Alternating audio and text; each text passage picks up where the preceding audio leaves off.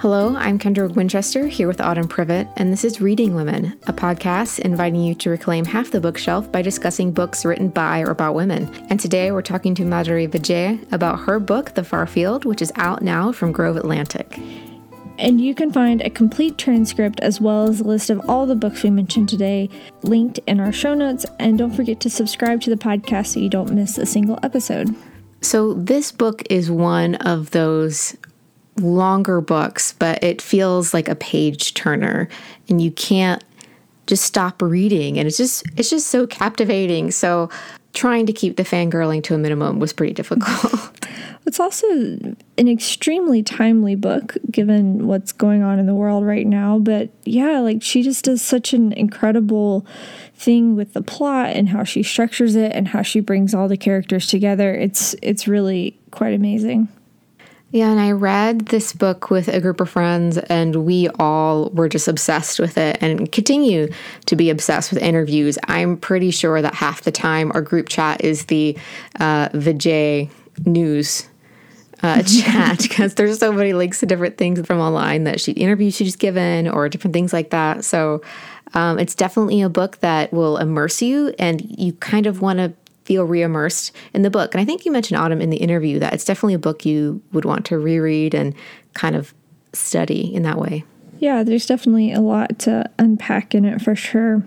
But a little bit about Madhuri. She was born and raised in Bangalore, India, and her writing has been featured in the Best American Non Required Reading, Narrative Magazine, and Salon, as well as many other publications. And she has also received a Pushcart Prize but The Far Field is her first novel. Which I feel like we say this a lot, but it's very hard to believe that this is her first novel because it's just so good. It's so good. Very well done. So, without further ado, uh, here is our conversation with Madhuri Vijay about The Far Field.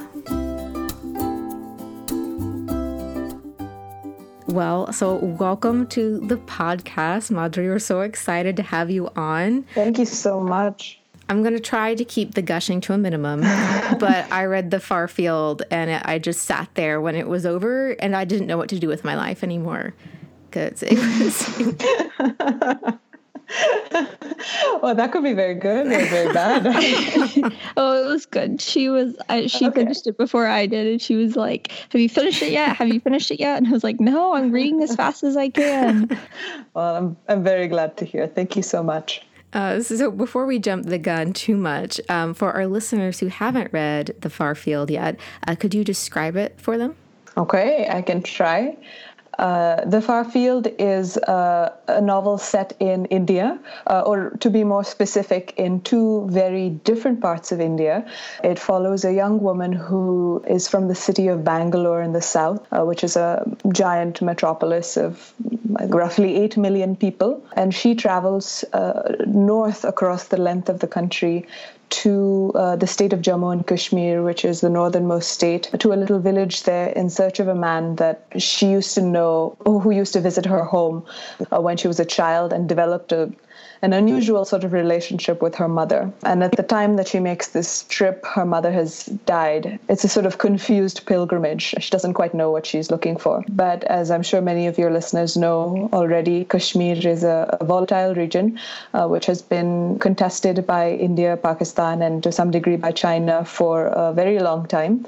Uh, it remains politically unstable today. And so her trip, which is, begins in a very personal goal, quickly turns into something larger and more confusing than she'd anticipated. Uh, and she is brought into a position where she has to make certain decisions, and uh, those decisions are not always the ones. Um, and it's so, I think of it as a book that is about the collision of an individual and a country. Uh, you know, we what what does it mean when a when a person, uh, a private citizen, comes into contact with these large geopolitical forces, and what forms do they take? That's that's how I tend to think of it. You mentioned that the story is kind of a pilgrimage, and it, and it is, and it's also I felt like it was kind of like a history, and it's just so layered how you write the story. What was the original point of inspiration, or what first inspired you to write the story? Uh, there was no single point of inspiration. I kept coming back to it in various forms and various avatars over the years. Ultimately, it formed this kind of, uh, I suppose, a patchwork inspiration, but there was no single you know inciting factor i grew up in bangalore which is in the south as i said and uh, i uh, grew up roughly around the same time as the Kashmir conflict began. It began in the late 80s. Uh, in its current iteration, there have been many versions of this conflict over the years. And so, in a strange way, I grew up alongside this conflict, but I had no experience of it, even though it was happening within the borders of my own country. Uh, I barely knew, you know, growing up that there was, you know, fighting going on, you know, hundreds of miles north of me. And it seemed so distant that nobody was talking about it where I was growing up. You know, not my school uh, teachers, not my parents, not their friends. So it, formed a kind of dissonance for me when I grew up because I would also there would also be you know there are Kashmiri men and women who come to the south to work and so just this idea that you can belong to the same country and have such utterly different experiences of you know said country i know it's a, it's somewhat an obvious point but it struck me for some reason particularly when it came to kashmir and i had to at some point write a story a very bad story about a mother and a daughter and this salesman uh, it rightfully um, has never seen the light of day. But those were the characters I eventually ended up returning to after many, many, many, many detours and false starts and dead ends and what have you. So you've mentioned that it's gone through several iterations. Uh, how long have you been working on the far field? Uh, the story that I mentioned, I wrote in 2010, but I didn't pick up uh, the idea for a novel until 2012. And then I attempted for about a year to write some version of this book, which you would not recognize at all in this in this in what what eventually went to print. Uh, the characters were entirely different. The conflict was entirely different. I thought I had to write a certain kind of book. You know, I I think it was a case of um, uh, I had already decided what the blurbs would say and what the jacket copy would say, and I was just working backwards from that you know it was going to be sweeping and epic. And it was kind of we have three characters and their lives were going to and destinies were going to intermingle in unexpected ways. Like i'd already written the jacket copy as you can see. So i worked on that for more than a year. And you know as is the case with all these predetermined uh, projects it failed because i simply didn't care. And there was no mystery and without a certain amount of mystery and challenge and the possibility of it just didn't feel exciting. So I, I dumped that for about, after about a year and went through several months of not knowing whether I was going to be able to do this or anything else. Then I went back to that very, very bad story, but I started with Shalini's voice as an adult and suddenly it was alive again. I, I, love hearing stories like this just because I love hearing how books are made, and it reminds me of, you know, I've always heard that most writing happens in the rewriting. Mm. I don't know. It's just so maybe encouraging to hear that a novel as beautiful as this doesn't happen on one try, that it takes, you know, a lot of time and thinking to put into it. It took a lot, um, not only on my part um, and the parts of the you know my closest readers to whom I gave the book for their feedback, but also on you know the part of my editors at Grove, who was three years in the editing process, or you know, almost three years, and so the draft I wrote, even with Shalini's voice, is nothing like the book that is now you know on a shelf, and mm-hmm. I'm I'm so glad all of those years made a difference, and every one of those drafts made a difference. You mentioned a minute ago about how the structure of the book changed from your original concept, perhaps. And I felt that the structure was really fascinating. And, you know, there's like one half of the book and then there's like kind of a second half of the book. Could you talk mm-hmm. a little bit about like how you kind of worked through deciding like how to tell the story that way? Part of it was deliberate, part of it was accident. The more I began including those childhood chapters, the more I realized how crucial they were. And I think at some point I had thought, oh, you know, I'll just get rid of these. This is just for me to excavate the background of this this novel, and, you know, perhaps I won't need it. But they they seemed so potent uh, that I I I realized that they had to be there. And then at some point I realized that the narrative and I think I like to do this. I like narratives that mirror you know it's it's sort of a neat trick but i i, I like neat tricks. Uh, and uh, where you know the action in the in in one half of time mirrors the action in the other half of time. So bashir ahmed comes to shalini's home shalini goes to bashir ahmed's home. You know shalini has a sort of semi flirtation with riaz. Bashir ahmed has a semi flirtation you know it, it sort of each half looks very much like the other half which of course begs the question then how are they different? And how in the same same sorts of situations when people make different choices how how do the outcomes vary? Uh, so those are the kinds of things that helped me with the structure. But i think it's fairly classic the you know moving back and forth in time going back to childhood and then showing the sort of repercussions of that childhood. I think it's a fairly classic hero's journey. And i really enjoyed the mirroring that you were talking about and even sometimes in the same timeline there will be echoes of a previous uh, scene. Mm-hmm. And uh, Samaya and I were talking about this a lot because she would come across one of the echoes of a pre earlier scene, just kind of with the Shalini reflecting on that with a new knowledge because it's later on in the book. Uh, and that was just something that I hadn't picked out so clearly before in a novel. And I thought it was extremely effective, especially with what Shalini is is trying to understand in this book. And what we haven't talked about yet is this book is sort of a confessional from Shalini. You have present Shalini and then like slightly younger Shalini and then childhood Shalini, and it's kind of framed by this confession kind of style of reflective voice. So when you heard Shalini's adult voice and you were like, oh, this is a novel, mm-hmm. was that confessional part of it something that came to you as well? Or was that something that developed over time as you were working on the novel? It was always a confession. The funny thing is, she confessed to something. I didn't quite know what that was. She said, I've done something. And then part of the novel was figuring out what she had done. So that, that came early, and I knew there had to be some version of guilt.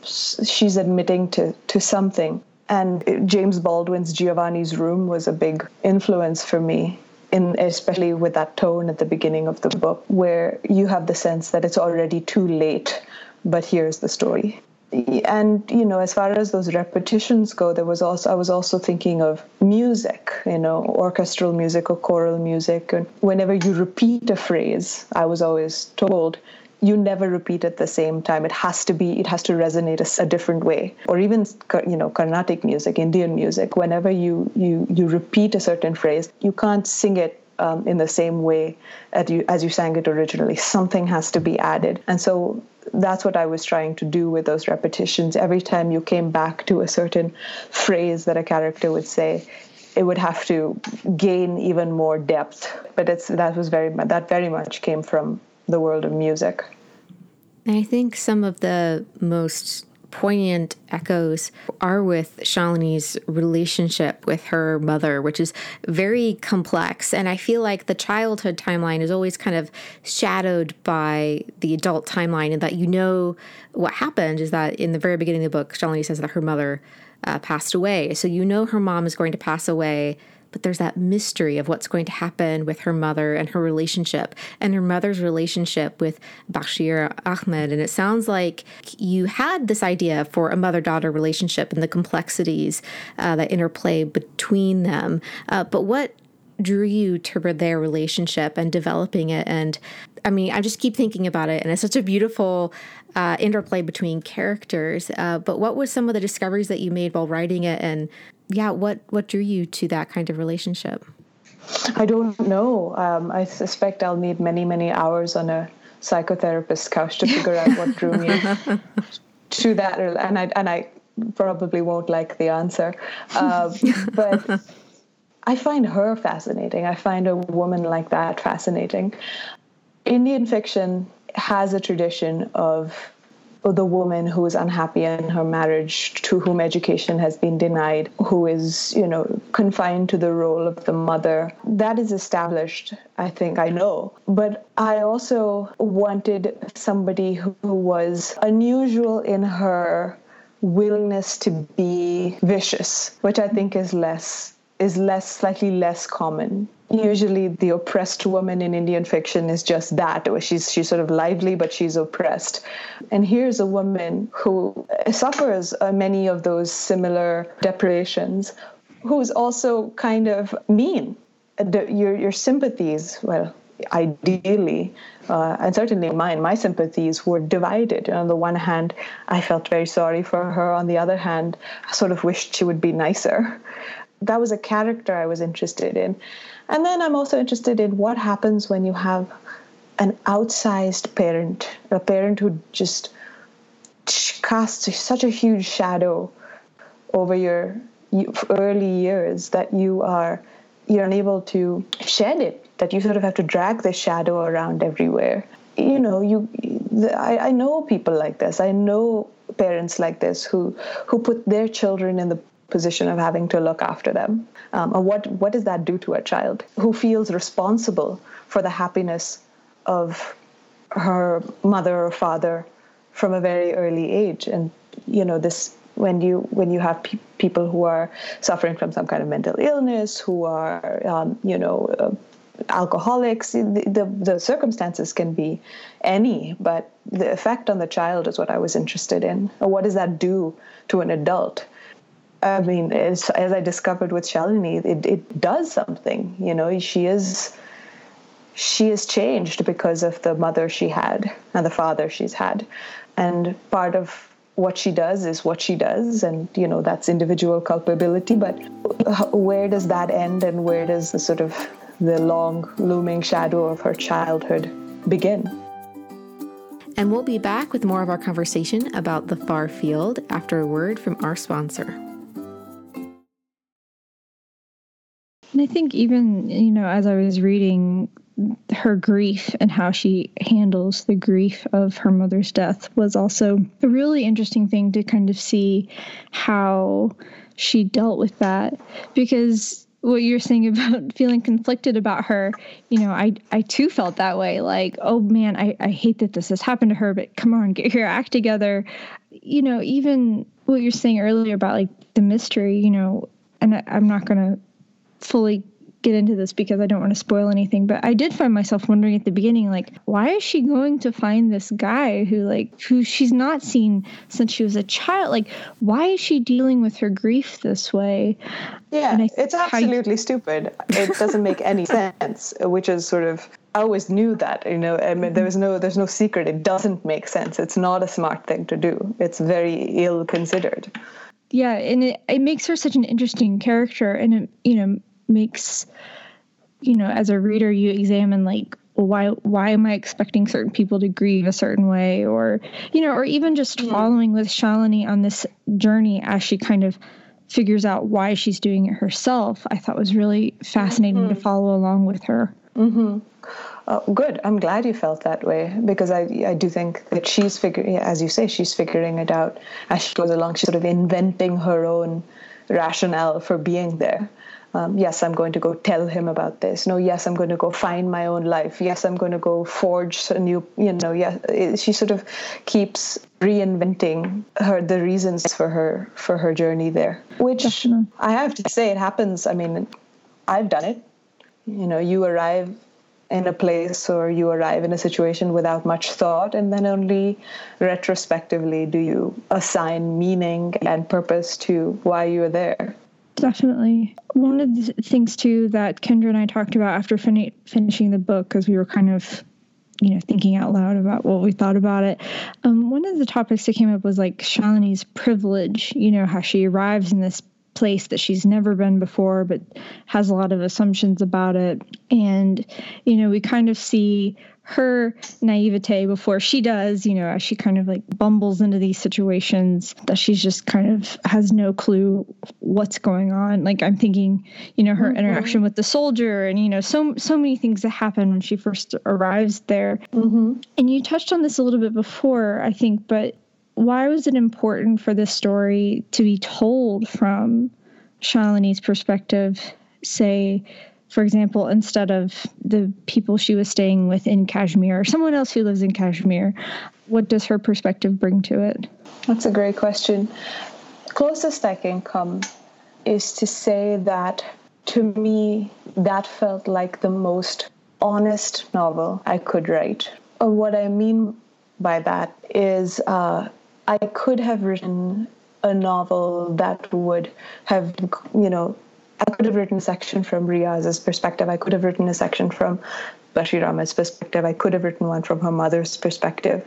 And I think it would have had the effect of tempering Shalini's character. If you see her through other people's eyes, you would probably feel a lot more softly towards her than you might otherwise. But part of the novel is concerned with the unknowability of other people. Mm. And to have included other perspectives would have made everything more knowable. To my way of thinking, less less fraught with possibility, uh, because I would have had to answer and had the opportunity to answer a lot more questions and to mitigate the harshness of what she does. And I, I'm not, I wasn't interested in mitigating the harshness of what she does. She does that. She does mm-hmm. what she does, and she has to live with it, which to me is enough to make me feel sorry for her. Uh, mm-hmm. Uh, for the rest of her life. She's 30 years old, and for the next 60 years, 50 years, she's going to have to remember that she did this, which is a terrible thing in and of itself. To be the one who causes the disaster is perhaps in some ways worse psychically than being the person to whom the disaster happens. And I had no interest in letting her off the hook. Mm-hmm. That and then the other reason books written by Kashmiris about, you know, from the perspective of Kashmiri. There are so many wonderful books. I was interested in writing a book about an outsider experiencing this conflict, not in a sort of romanticized, I went and stayed on a houseboat and it was, you know, in the mists in the morning, not that way, but to really sort of see it. That was the story I was interested in writing. So, for all of those reasons, there was no question that I had to stay with her and I understand that it opens the book up to all kinds of risks and problems. You lose omniscience, you lose the ability to sort of contextualize because her perspective is her perspective and it's flawed. But it felt very necessary to the integrity of the of the project of the book. And I feel like with Shalini's perspective and staying with her, you know, there are some scenes in her childhood where her father is kind at this like dinner party, and there are all these comments made to Bashir Ahmed, who's also there, and about why don't you just accept the help we're trying to give you, and a lot of really one sided, kind of ignorant comments about Kashmir and what life is like there and all of these different things. And I feel like she obviously is the result of that kind of attitude and going there and kind of discovering for herself. It kind of like smacks you in the face. And for people who aren't from Kashmir, you know, like Autumn and I, it was like we are also discovering along with Shalini and, and kind of checking our perspective and learning a bit more with her. And obviously, in her circumstances in this story, a lot of other tumultuous things happened, but I feel like it also kind of let the reader into the perspective and, and learn along with her in many ways, which as the outsider, you're like, no, why are you mm. doing this? like, yeah, yeah. Saying that, it was just very, very effective. Very difficult to stay with one character throughout an entire novel, especially a novel of this length. And I was just totally immersed. So I really appreciate the characterization that you did with it. Oh, thank you. I'm so glad. Um, yeah, I know. I know that other people feel other. There are people who despise her, but honestly, she wouldn't be surprised. uh, I mean, and uh, I mean, if she if she were trying to excuse herself, she wouldn't have told it at all. I think that speaks to the layering of her as well because you know this is a confessional so it's like almost like a frame tale and then you have the different shalinis like the childhood shalini and like the layers of perspective but one of the things that that brought to mind was I was reading this review by um, Madeline Day, which was in the Paris Review.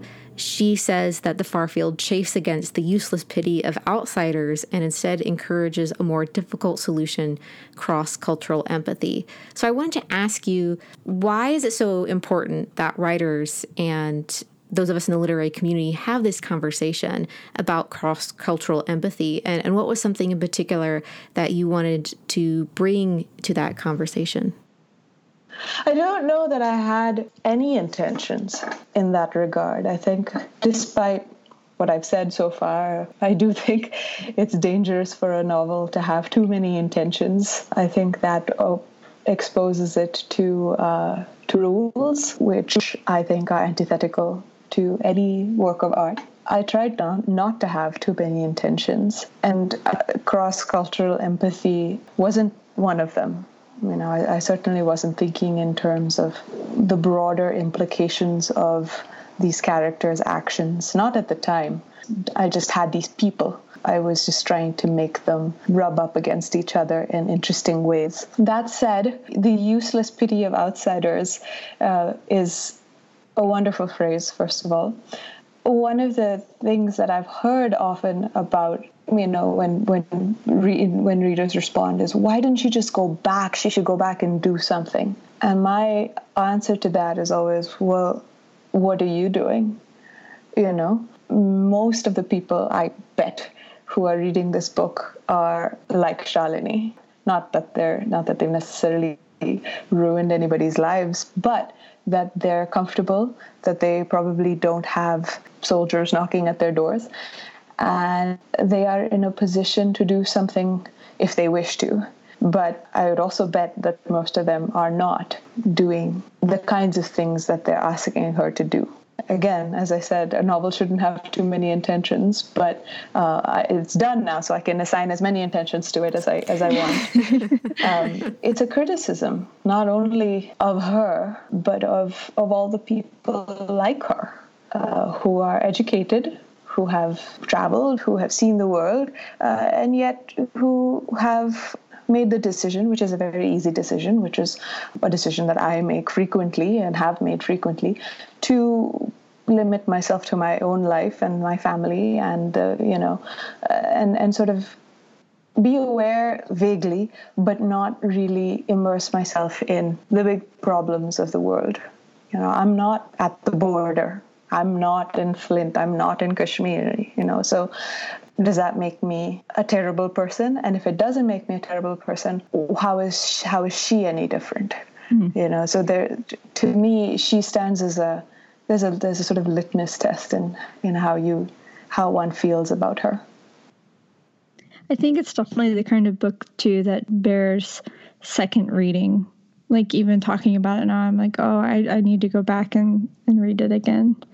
Um, just because i think it is so complex and layered and i think that uh, that was what i wanted uh, that it wouldn't that it wouldn't be easy and it wouldn't be what one would expect or one would hope for which is you know sort of perverse on my part but um, i enjoyed flouting what I thought were the, were expectations. this says a lot about me, I suppose, more than it does about her. Well, I'm sure that we could continue to talk for hours about your book. But before we let you go, we we always like to ask the guests that we have on the podcast who are some of their favorite women authors that they like to recommend.